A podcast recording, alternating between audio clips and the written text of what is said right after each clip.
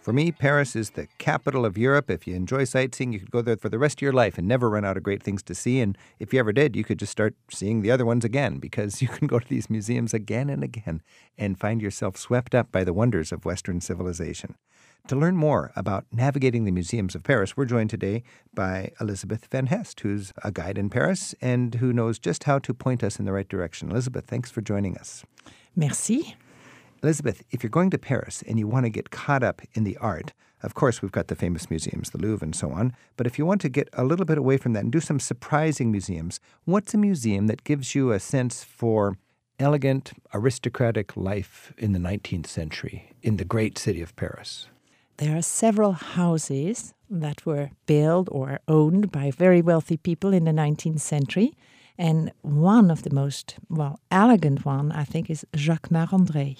And where's that located? Uh, that's on the Boulevard Haussmann, you know, approximately between Arc de Triomphe and, and Opera.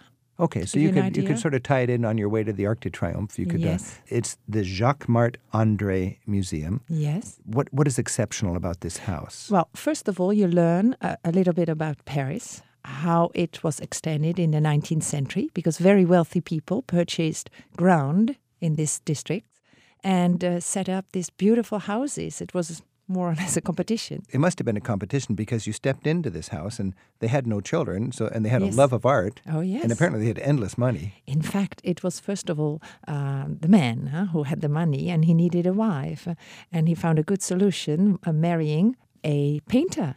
She uh, had known him because he asked her to paint a portrait, huh. and finally they got married and she never painted anymore, although he built a special studio for her in his house.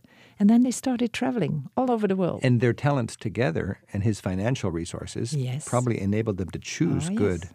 good art. Yes, and they, they were very close to directors, conservators of museums, uh-huh. and got all this information especially the so lady. this is Nelly. a very good point to to see some uh, aristocratic house in yes. Paris. Oh yes, it's and beautiful. I would say Jacques Mart André would be the one to see. If you're looking for modern art in Paris and you you don't want to go to a museum, you just want to see modern art happening today, the, the business metabolism of the art community, what do you do? I would send you immediately to La Défense, and you can see it outside. No, that's right. You go to La Défense, and this is this uh, forest of skyscrapers outside of the center. Yes it's the, the real Paris, I think. It's the modern business sort of Paris. Yes. There's a striking amount of just far out, colorful, playful modern art. Yes, there is Miro. Right. There is Calder, Yeah. mm, the spider. And these are not small things you'd put in your living room. No, These are huge, no. the size of churches, kind of buildings Yes, almost. that's know, why of you modern usually art. don't see this kind of art inside of museums Okay. because it's so big. It should be in the open air. Who pays for this? How, how does this great art happen in the Oh. public square in Paris? Well, I'm afraid uh, it's the taxpayer. It's the taxpayer. Yes, because the government spends, if I'm right, I think 2% of the cost of architecture of the building uh, on culture. And if you want to just kind of hobnob with local people out shopping for, for art, give me some ideas about that in Paris. Oh, I think the best is to go first to the left bank. Uh-huh. Still, you know, we call the left bank the intellectual bank. Oh, yeah. And uh, you have these narrow streets. Of course, there are lots of art galleries, antique shops, uh, so they'll, bookshops. they'll have like open houses? Yes. Well, first of all, if uh, one of the uh, art galleries organizes an exhibition, then they will invite, of course, their clients. Right. huh? and uh, you can just uh, be invited for the vernissage. It's called a vernissage, and this is Vernissage. basically an open house at a gallery where there'll be wine and cheese, and Yes. fancy local people, and- Yes. and, a few tourists Yes. sneaking in. Oh, And you yes. can see the art of this Yes. particular exhibit. If if you walk along the street and you see this, just bump him and you see. Can you read about that in the Periscope or Um, Yes. something like this? And now you see we have all kind of information on the internet as well. Galleries. Galleries. All right. Now, Or the Pa- Galerie d'Art. art I would galleries. say, uh, okay, yes. so in the Periscope, that's good. Paris is amazing to me because every time I come back, there seems to be a new museum. And a, a few years ago, they opened up a wonderful museum for uh, primitive, so called primitive art. Yes. Yes. Um, there is a long discussion because primitive in French has a second signification. If you say primitif, uh, like also we say for the Gothic, it's early, but you can also consider it as less important. So we usually call this museum Musée du Quai Branly. Okay. It was especially the, the wish of our former president, Jacques Chirac. So the Quai Branly, that's like uh, the key along the river, along Yes. the Seine. Branly, Yeah. B R A N L E Y. Yes. And this is a sort of a striking building, a Oh, or, yes. organic, sort of uh, wild building filled with art from uh, Yes. Polynesia, um, Native Oceania, Americans, America. Uh, Africans, a lot of masks, Yes. And uh, musical instruments. exactly. And you learn a lot about their culture. you learn more about those people. I'm Rick Steves. This is Travel with Rick Steves. We're talking with Elizabeth Van Hest about enjoying the art and the culture in the museums of Paris. Elizabeth, there's a lot of French connection with the Arab world, and there's a huge Arab community in Paris. Oh, yes. How can we learn more about that? Oh, you can go to the uh, Institut du Monde Arabe. If I can understand that, the Institute. Institute of the Arab World. Yes, exactly. Nice. The Institute of the Arab World. What will you find there? Well, everything concerning the civilization of these Arabian countries, you know, there has been always a, a very tight link between Yeah. France and Arabian countries. And it was more to make also the French more familiar with this civilization. So you have often very uh, big exhibitions, Right. and there is a library. So there is a, a long established connection from France and the Arab world, originally, I suppose, in a colonial sense. Yes, And then in post colonial times, a lot of Yes. immigrant laborers coming into France. yes, And it's just constructive to have a museum that respects Arab culture yes, where people can learn and share and celebrate. exactly. So the Institute of the Arab World, if you want to follow that up just by going to the Wild and Crazy Modern Art Museum, tell us about that. Oh, you have to cross the river first, and then you look for the Hotel de Ville, which Uh-huh. is the city hall, and then keep walking, and you get to the Centre Pompidou. And the Pompidou Center, I, I always think you hardly need the address because when No. you see it, you'll know that's got to be modern Yes. art. You know what we call it? No. The refinery. Why? Well, there are all these pipes, you know. all That's these, right. All the guts are on the outside of the building. Yes, everything what usually an architect hides in the building. Could you call that form follows function? Well, yes, because every mm, pipe has a function. All the practical things are outside, so the rooms are more free and open inside. Yes, uh, that was the idea. In fact, you know, it was an idea of President Pompidou, who died Uh-huh. about thirty, forty 30, 40 years ago. He was very interested in modern art and he thought that Paris was losing its, um, rank huh, yeah, its edge. as an art city. Well, they Because- certainly created the big center named after Pompidou. Yes, Now, this vast building, it's got all of the pipes, the water pipes, the air pipes, and so on, outside color coded, I believe. yes, yes.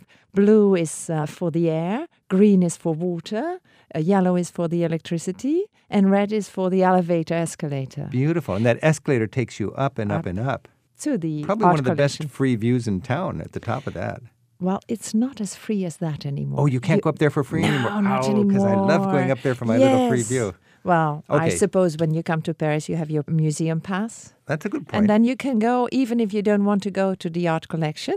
You go up to the building, and you have one of the most beautiful views. one reason to get that museum pass is just so you can pop into things without considering the price. Exactly. This is- and you can get in without lining up. So there's long lines, the biggest lines, Yes. uh, Saint-Chapelle, the or- Yes. Orsay, the Louvre, uh, Yes. Versailles. Yes. All of these you can just cut right to the front of the line Yes. because those lines are actually people waiting to buy tickets. Yes. And you've already got a ticket when you got the pass. Yes, exactly, Eric.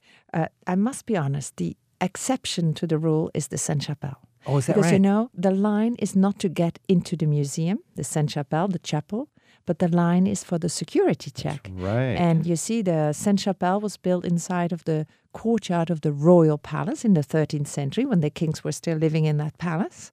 And this has become the Palace of Justice, the court. So this is like the Supreme Court of France, Yes. right there. So Yes. if you're a tourist, you can't just waltz in there with your pass. You need to be checked very carefully to Yes. get into that courtyard.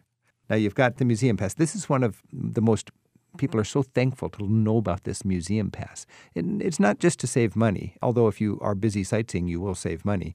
You have the convenience of being able to pop into things just for fun. You're on the Place des Vosges, and you see Yes. a, a wonderful little building in the corner. Whose house Yes. is it? And you go to Victor Hugo. Yeah, and I wouldn't pay Yeah. 10 bucks to see Victor Hugo, but if No. it's right there, I'll pop in. Well, it's 15 the minutes. same for the tomb of Napoleon. That's right. You have to pay a lot of money, and now you can just walk in and look at it, and probably you will think, oh, oh, the French, do they still admire so much this emperor? Oh, man. I think a lot of people have stood there and been awestruck. yes, you could say so. Now, if you're looking to avoid crowds in Paris, and there's a lot of tourists in Paris if you hit it during busy times, what are some tricks to to make it easier? Are some of the museums open in the evening?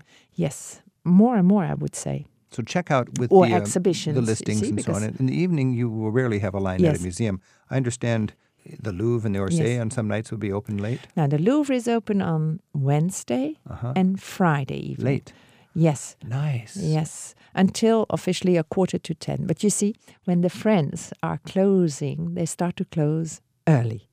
so always think that about 45 minutes or half an hour before closing time, you have to make your way out. Right. So they start shutting down the extremities. I've found. Yes. So if you go to the very end of the museum and work your way close, then you can spend your last frantic 15 minutes Oh, in yes, the in the, and in you the can rooms walk nearest to the door, slowly out, you know? Yeah.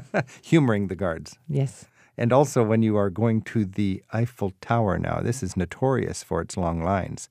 I understand they're having a new innovative way to help people avoid those lines. Yes, they started to do it only for groups, Mm-hmm. and now it's also on individual base. That you can make a reservation online. Yes, the only thing is, ah, of course, I never, I never tried it because I don't need to make reservation to go to the Eiffel Tower. I've been there so many times. But Right. if you have a little time, I can understand. It's very good to make your booking. Only you can't know what weather it will be on that day. Now, that's the downside of making a Yes. reservation in advance. Yes. Well, you can hope for sunshine when you're but in Paris. nothing is perfect, Rick. Paris is the city of light. For me, it's always a beautiful day in Paris. It's very pretty. Elizabeth Van Hest, thank you so much for helping us better enjoy your beautiful city. Uh, Merci, and I wait for you in Paris. Au revoir. Rick Steves has spent a third of his adult life in Europe researching and writing guidebooks.